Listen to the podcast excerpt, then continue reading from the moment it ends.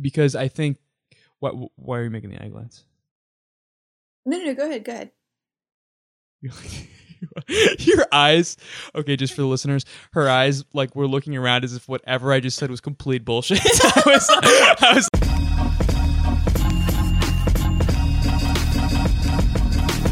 My name's Mohnish, and I'm your main host. Welcome to Real Talk.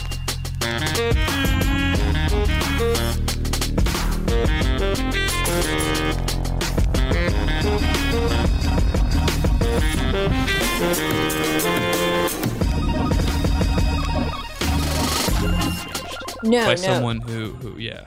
it's not. It's not. And you know, another example of me having my mind change, and this was a, a hard conversation because it reflected on me poorly. I thought is that back in the day when there was the discussion of marriage equality, for example, um, back in the day, my perception was that there didn't need to be marriage equality as long as there was some sort of government sanctioned sort of availability of a marriage like um, opportunity uh, for gays and lesbians or others who typically wouldn't fall under uh, the Mhm. laws of marriage at that time. And Yeah. now, as I think about it, I think back and say, wow, that was completely ridiculous of me, and that was um, horribly short sighted and not empathetic to sort of the plight of individuals who would totally want, totally want to get married. Um, and that was something that I changed my mind about. And I Yeah. recognized, like Yeah. looking back, that you know that position that I held was wrong, and I recognize that it's okay to change your mind on that, and to recognize that you're wrong, and sometimes know that you will grow as an individual and as a person, and hopefully, you know, in positive ways. Well, how dare you uh, say that about the LGBT community? no, no, dude, that, that's awesome. That's awesome.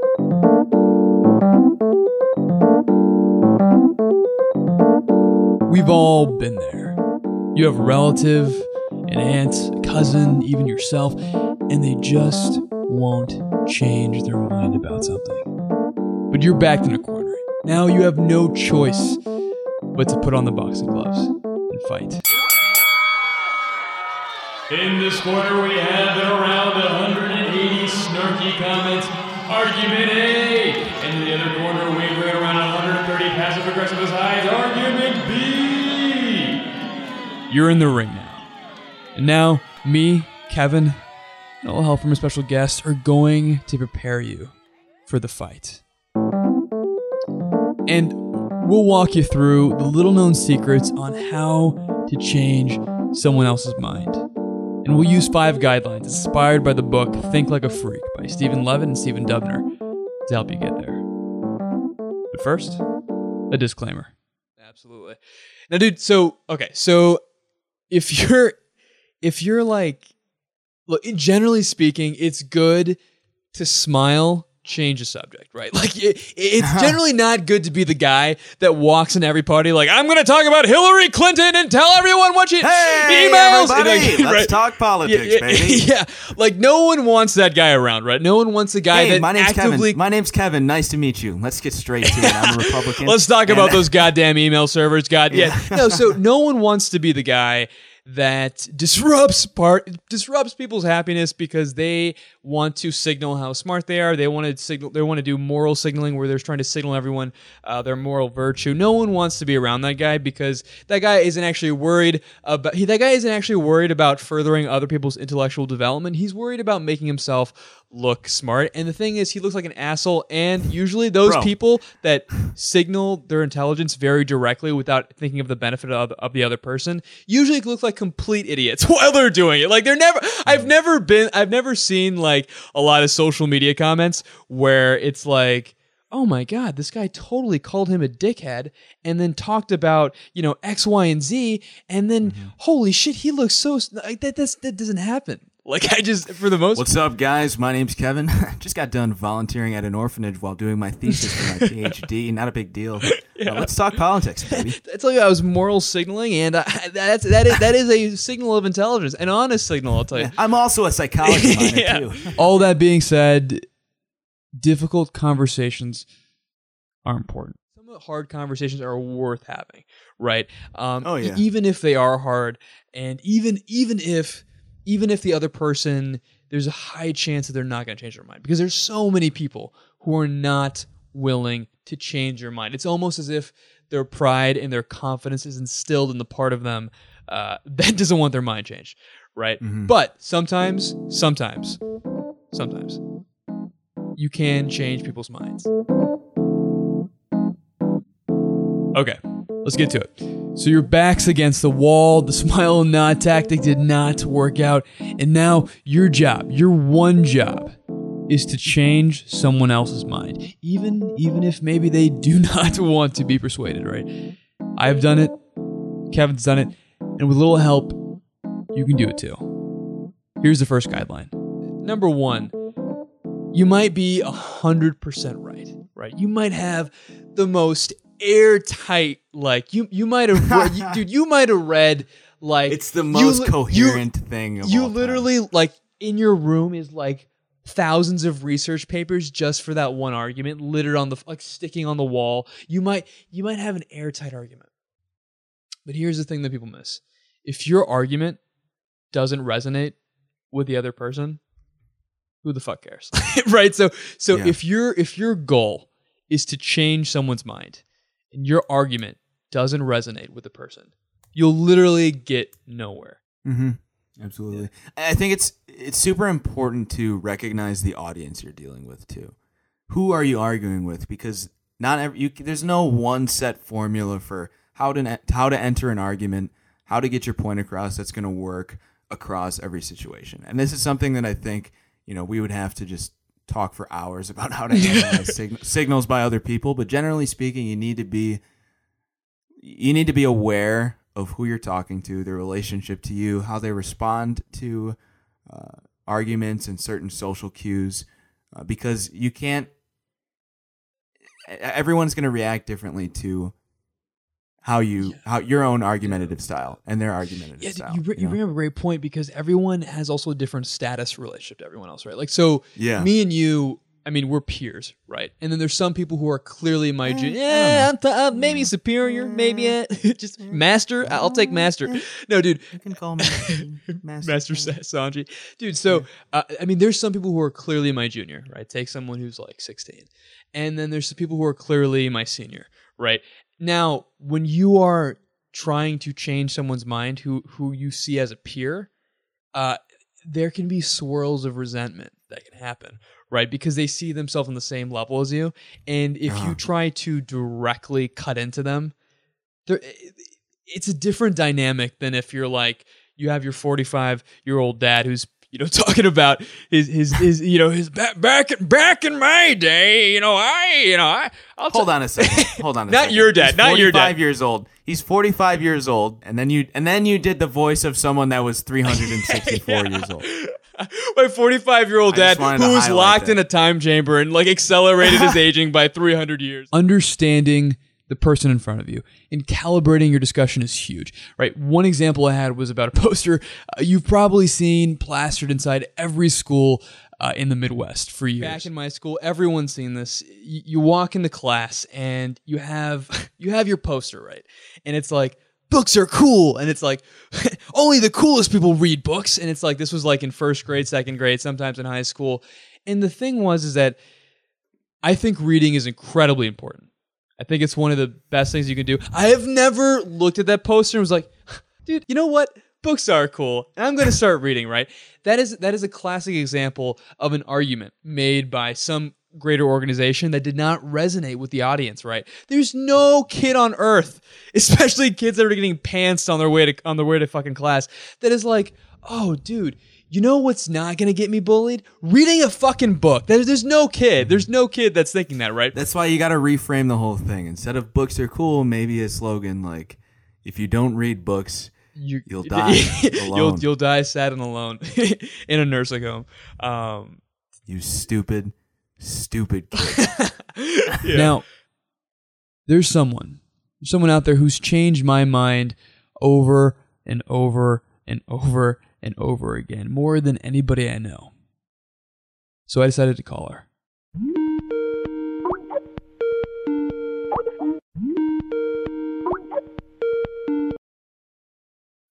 Hey. That's my sister Vysali. Now, she is the queen, the queen of making people change their minds. And a couple of years ago, just me and her, she made a compelling case. When you were a kid, you wanted to watch rated R movies. Whew. And Blade was, Two exactly was right. uh, so we won't talk w- about the Blade that- that- incident, right? Blade, Blade Two was easily four years of therapy. Yes, basically, basically, right? Like all of college would be therapy for Blade. yeah. Um, you know, nightmares later. Uh, Yeah. So when you were a kid, though, you wanted to watch rated R films, and this was, you know, perhaps before or after Blade. I don't remember, but we had a discussion on whether or not it was appropriate for you to watch rated R films. And what I liked about that discussion was we had that talk, and basically I was like, if you were in your shoes, you know, X number of years ago, would you feel comfortable having watched, you know, a PG 13 movie at that time? Or, Yeah. you know, your friend of, of this age, you think it's appropriate for him or her to have watched, you know, another movie that's rated R or another movie that's PG 13, whatever it was. So it was sort of in the context mm-hmm. of your life, you talk, us talking about you know what you think is appropriate and what's appropriate for your friends and you sort of came to the conclusion yourself that no at this time and whatever age that was i don't think it's appropriate that i watch this movie because i don't think i would have been ready to watch you know x kind of movie at this age and that was something Mm. where you were very young but your mind was changed and i think that that established um, a great dialogue between us in terms of how we approach those kinds of issues Now, the skill of trying to change someone else's mind, it did more than just establish a great dialogue, uh, because in a weird way, it fundamentally changed your life. Um, I would say the the the most fun thing that I've changed anyone's mind on is Tim. Woo! Um, so Tim doesn't. Uh, so Tim is my husband, uh, for context, and also, you know, when we were dating, Tim was a staunch believer that marriage as an institution was not a workable institution. yeah, you showed him. Um, And you know, I'm not even uh, sure that you asked him that I. I love I love so much that you change his mind. Like it like look look look this whole podcast is about like oh you know changing your mind is an intellectual process that matters. And no no no like this this, this makes me feel like you won the war. Um, I feel like I should bring Tim in to defend this position, but no, I mean, and I don't, I don't, you know, have any sort of issues with him having that position. But the point was that marriage was something that was important to me um, Yeah. personally, something that was important to me culturally, something that I wanted, and he didn't believe in it, and he didn't want to. Uh, get married, not specifically because he didn't want to get married to me, but because he didn't believe in the institution of marriage. And because of that, we had a lot of discussions. And Mm. one of the things that I it's a very it's a very nice way to put them. Right. Discussion. we had They're very dis- discussions, right? We had lovely discussions about. We did, we get did. married? yeah, no, yeah, I mean yeah. we had discussions, but we also, I mean, uh, but I made my perspective very, very clear, and he made his perspective very clear. And I think at the end of the day, the reason that he was convinced was because he knew that it mattered to me more than it mattered to him. And Yeah, that, yeah. in, in that context, it's not changing your mind sort of about an intellectual issue or even about a way that you approach the world, but this is about changing your mind in the context of a relationship, in the context of compromise, in the context of, of you know, being open to new possibilities, even if maybe Dude, that wasn't what you had initially you- thought you would do. Dude, yeah. After that, y- y- Tim married the shit out of you. Mission accomplished. Mission accomplished. I don't know, you know. If number one is make your argument resonate with the opponent, uh, the number two is pretty simple. Uh, number two, dude, uh, don't pretend your argument is perfect. And, and first, and also highlight the pros of your other opponent's argument. And dude, this is this is this is like huge, right? This is huge. one of my one of my favorite thing one of my favorite things to do that I think eh, w- w- so when I'm thinking of of an argument, I see like it's very the the energy is very unstable in an argument because at any second I'm feeling like this person can get super offended by something I Ooh, say, or they can yeah, snap yeah, and say something. It's a really me, good and it, it can blow up. You know, anytime you're in a in a in an opinionated discussion. Even it can turn into an argument and then into just a, a full blown conflict uh, very rapidly. So I'm always trying to be aware of the energy of the conversation. And something that I like to do, which is it's so simple, is when they say something, you can you can re- you can respond to something they're saying that you know is right by saying, "You're absolutely right. I I completely agree with you," and then you can interject. You can even yeah. Whatever you needed You, to you follow. can even you can even re you can even re-say their point. repeat what repeat they're what they're saying. Yeah. So if the, You're absolutely correct. You totally should not light kittens on fire. Yeah. But what I'm trying to get across is this. This is non obvious, but something that is also non obvious is a sales technique that puts this idea into practice. There's a sales tactic called damaging admissions, basically, which is just imagine you're at a car dealership, right? Say you're trying to buy a car, and then suddenly the salesman comes up. He's like, "Hey, man, I got a Bugatti. It's perfect. You know, it's it's got like perfect lights." Worst and- Carl says worst Carl car salesman I've ever seen. Yeah, Hey, yeah. I got a Bugatti. Hey, hey, hey, hey, hey, dude! Like, hey, you doesn't even doesn't even say hello. He's already just talking about the. He's and a complete crackhead. He's, yeah, as he, he's tweaking the whole time. No, he's like scratching his head. yeah, and and he's basically saying, like, "Hey, man, perfect car. It's like nothing wrong with it." And then it- he's turning into different. He's like taking different cultures now. He's becoming different. like, anyway, a complete crackhead. Now he's from the- Wales. The, basic Uh, point is that he's saying that the car is perfect, that it's an unbeatable price, that there's nothing wrong with it, and that it is pure perfection, right? And then you have someone else, right, who is selling the same car. Um, he's not uh, smoking crack while he's trying to, to, to sell stuff to you, and he says, "Yeah, man, um, the Bugatti, it's it's a good car. We got a good price. Um, the seats, one of the things that it does kind of creak a little bit when you go back, and uh, you know the gas mileage isn't as great as other cars. Uh, but uh, I mean, for the most part, it's a great it's a great fitting car, right? That damaging admissions builds trust in actual. It builds trust in it the consu- humanizes your side of the argument. yeah, and it builds trust in the consumer, and actually, it's a sales tactic. So it makes the consumer more likely to buy the car.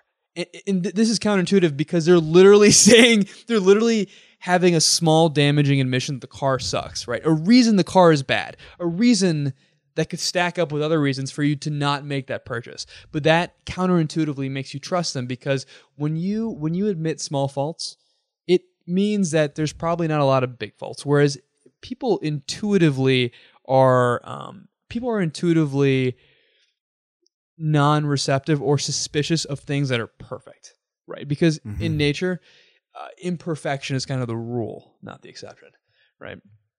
Um.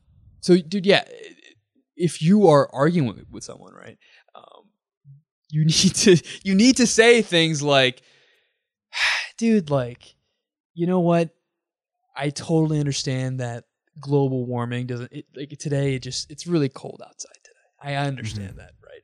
And you might not be able to understand the macro trends that happen over like ten years, and on the day to day, it doesn't feel immediate and whatever. And then it, you need to address the parts of your argument that isn't perfect because the, the thing is, is that your argument isn't perfect. Right? It is there's no Mhm. there's no perfect argument. All complex problems, and usually you're arguing or trying to change someone's mind about a complex problem.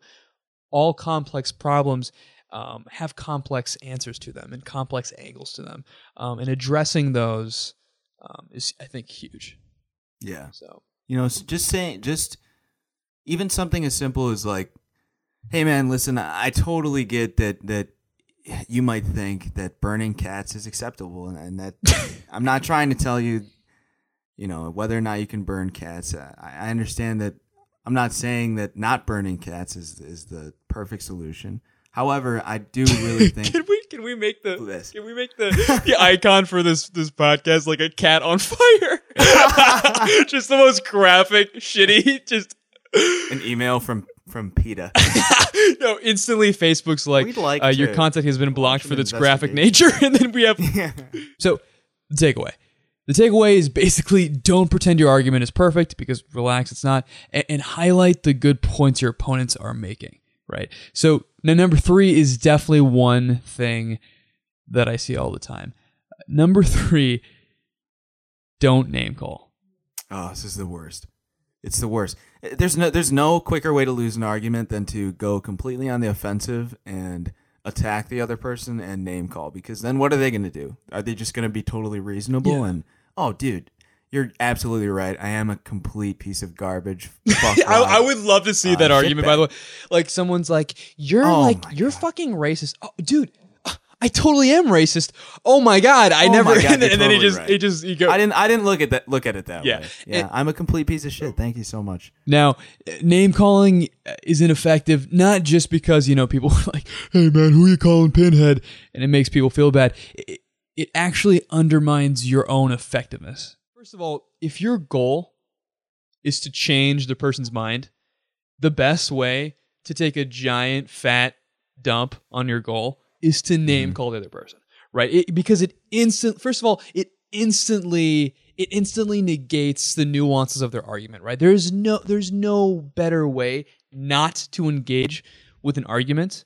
Um, not to engage with someone's points than to name call, right? Because imagine, imagine you're having a back and forth, you're having a back and forth, and it's good, whatever, and you're like, dude, you're a douchebag. What, what the fuck? Do, what Yeah. the fuck do you say? To, there's there's no retort to that. There's You just completely fucked up your side of the argument. Yeah. This there's no there are a few things that piss me off as much as when I'm trying to have a reasonable not even an argument, a reasonable discussion with somebody and then they fire off an insult at me. Because I would never do that to another person in in an, in a discussion format.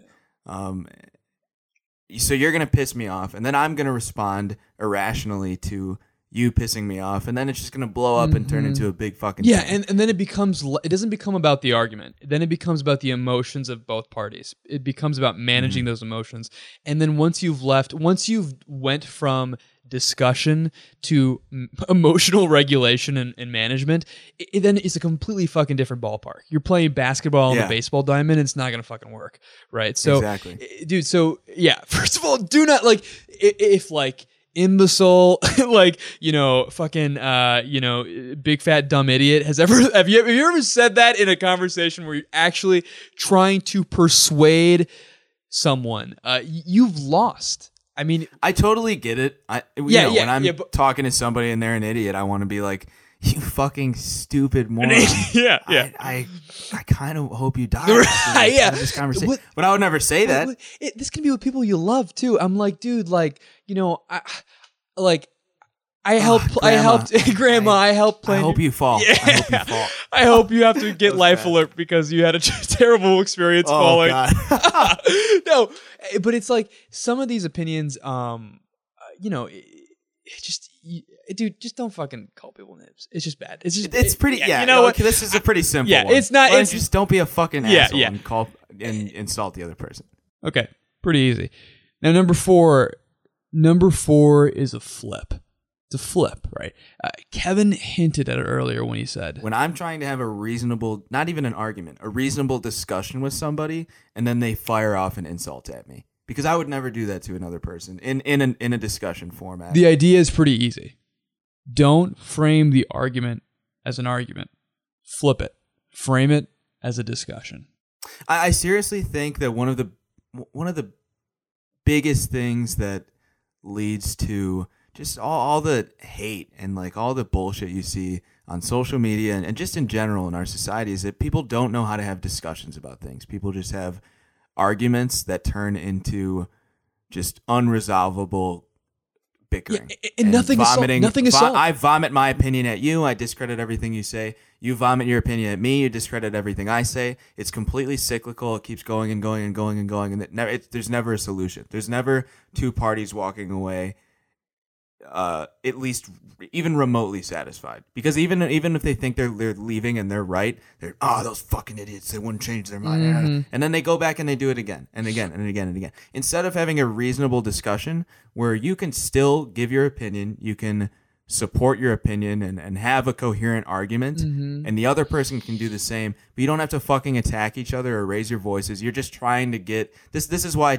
it's framing it as trying to change the other person's mind is oftentimes uh, unfruitful Yeah. because if it's framed as a discussion it should be okay i'm going to give my perspective they're going to give their perspective we both should be trying to learn from this discussion and that is really the most you can ask for. Yeah. And you can you can hope that if you truly think you're correct and you, you think that you're right, that that person's going to learn, they're going to grow, and that hopefully what you said will be impactful enough for them to make a change in the way that they're, they're thinking about the issue. like Kevin said, you can have coherent discussion without arguing on hard topics and actually change someone's mind.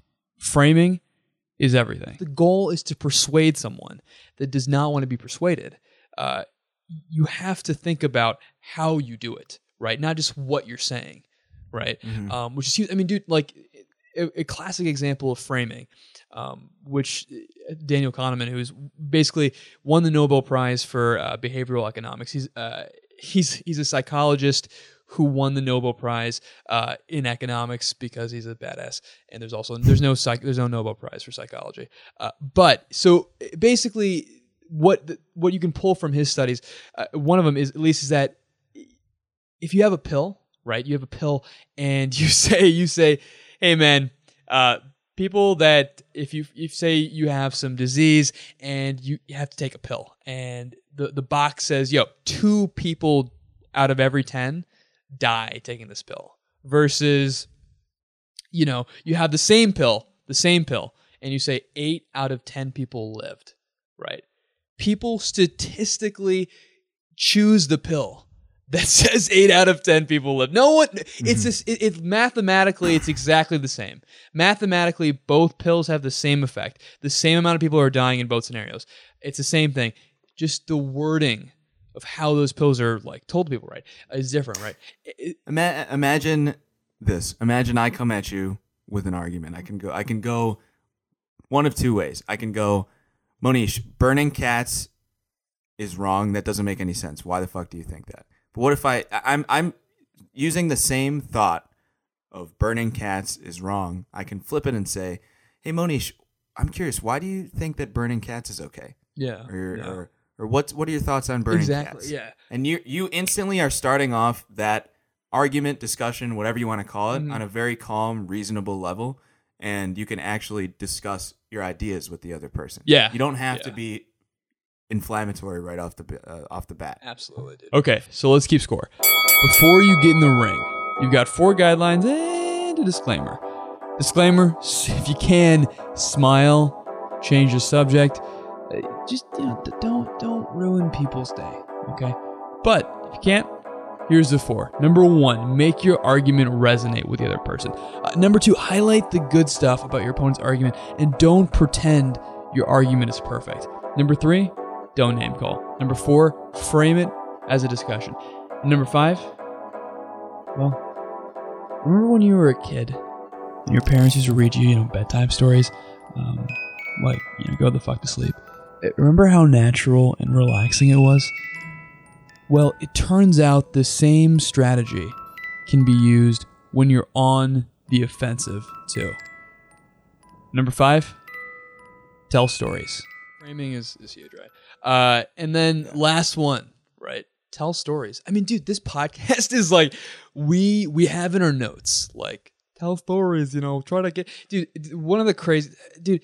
I don't have fucking. I don't. no it's not in the notes it's before every podcast Yeah. mohnish is All right, guys. Hey, make sure you keep the stories fun. uh, stick to the information. Yeah, yeah, dude. No, dude. What's and hey, have a good yeah, time. no. What's crazy is that like, you know, human beings we're storytelling animals. I mean, we are wired to tell stories. It's when we connect with each other through through, through storytelling. they facilitate connection It's it's why it's why a, a pod, audio podcast versus a movie versus you know your friend telling you a story. These can these are all incredibly different mediums with incredibly different amounts of production. But if you keep the story good, you keep the plot good.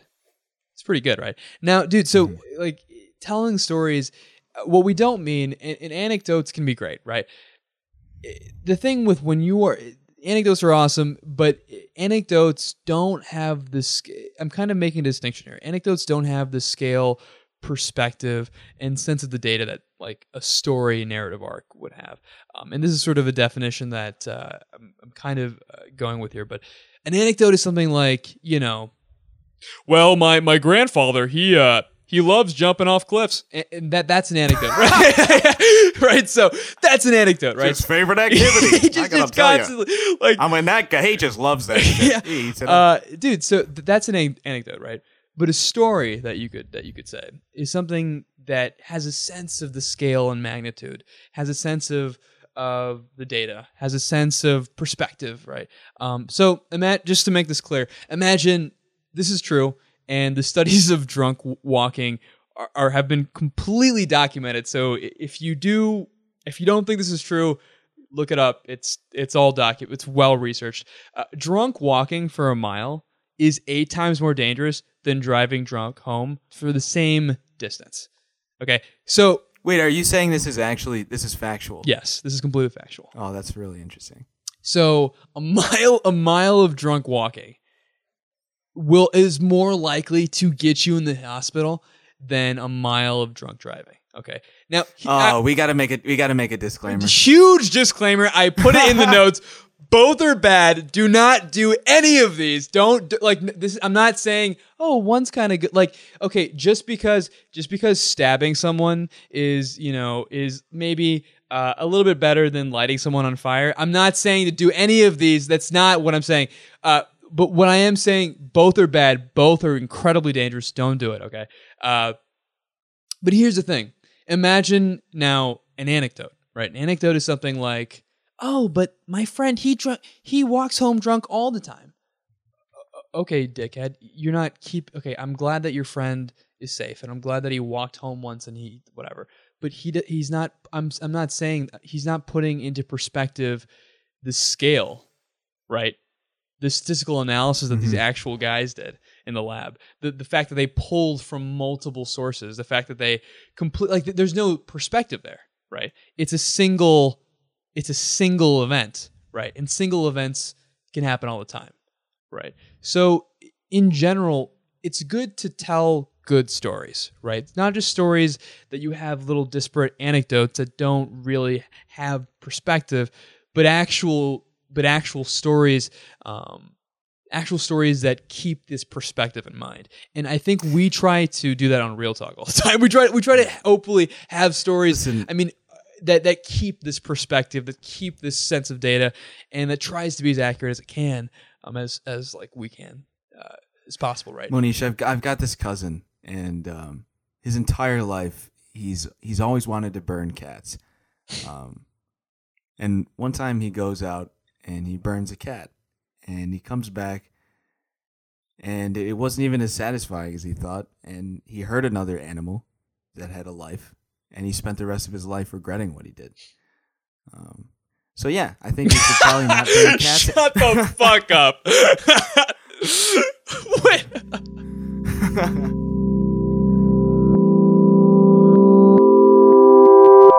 That's the big five. But look, before you go out and change someone else's mind uh, using these Jedi mind tricks, uh, here's the thing about getting in the ring.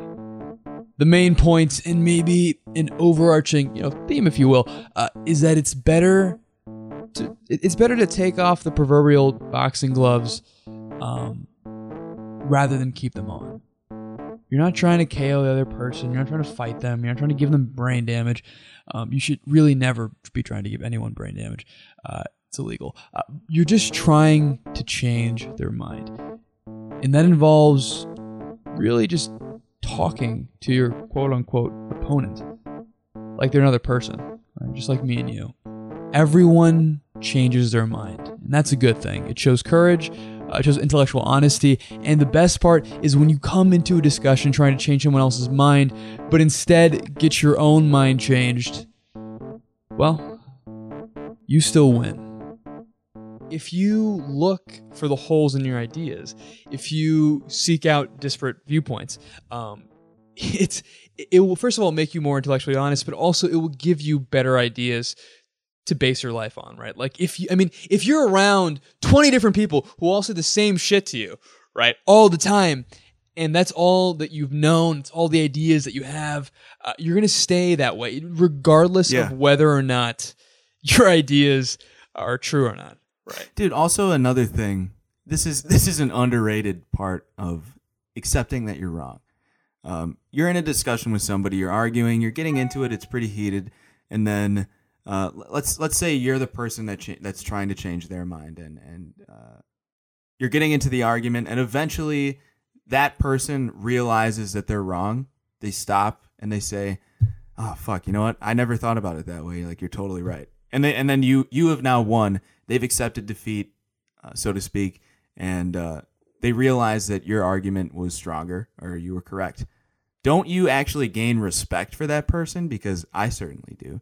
The person who's able to to say, "Oh, dude, you're totally right. Like I wasn't thinking about it that way." You accept you take responsibility for your argument and say, "Hey, I was I was incorrect. Your argument was better. You're totally right."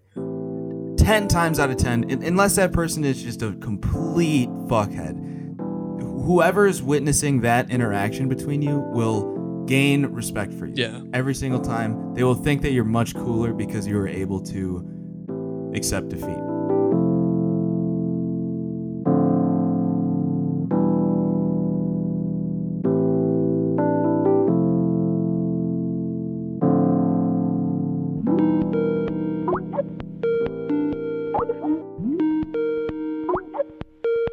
Um, what about you? What do you think that there are times when we've had discussions where our minds have been changed? The interviewer becomes the interviewee. What's what? Yeah, yeah. This is the scary part when when interviewees do this shit. I'm just like, oh my god, stop it, stop. This is not how it's supposed to go. Uh, so personally, personally, so I had a very hard position against college, hmm right? And then I think you have opened my mind up to the possibility that there is some value in going into college, right? So He says, you, being a senior in college. As I'm on. as I'm as I'm sitting in my college dorm room. No, uh, and while I don't think it was a 360 reversal of the opinion, you moderated it, right? And I think that's one of the interesting things about having different viewpoints is that, uh, I mean, moderation is literally the ability. I mean. It's not just a position; it's literally the ability to uh, hold different positions, um, both in good light, right? It- it- Because I think what? Why are you making the eye glance? no, no, no, go ahead, go ahead. Your eyes, okay, just for the listeners, her eyes like were looking around as if whatever I just said was complete bullshit. I was, I was like, all right, spit. like, all right, that's yeah. Let me just talk as you completely eye roll me. the fuck? Was my thinking phase. That was my thinking phase. I wasn't. I, w- I was potentially disagreeing with you, but I hadn't decided if I was. Go on. This episode was co-hosted by Kevin Sanji. Special guest was Vysali Narajan. Uh, feedback was by Jarrod Sport, Vysali Narajan, Justine Brumm, and Kevin Sanji. Intro and outro music is by Electric Mantis. Uh, the bulk of the research was from the book Think Like a Freak by Stephen Levitt and Stephen Dubner. Uh, if you want to get updates, plus bonus materials you can't get anywhere else, and just get an email with, you know, hey, we have a podcast out. Uh, sign up at realtalkstudio.com slash insider. Again, that's realtalkstudio.com slash insider. And, and, and we've got tons of books, articles, and more research to look at if you want to get deeper in the podcast. If you want to go deeper in the podcast, all you got to do is go to realtalkstudio.com. Check it out. My name's Mohnish. This is Real Talk. Signing off.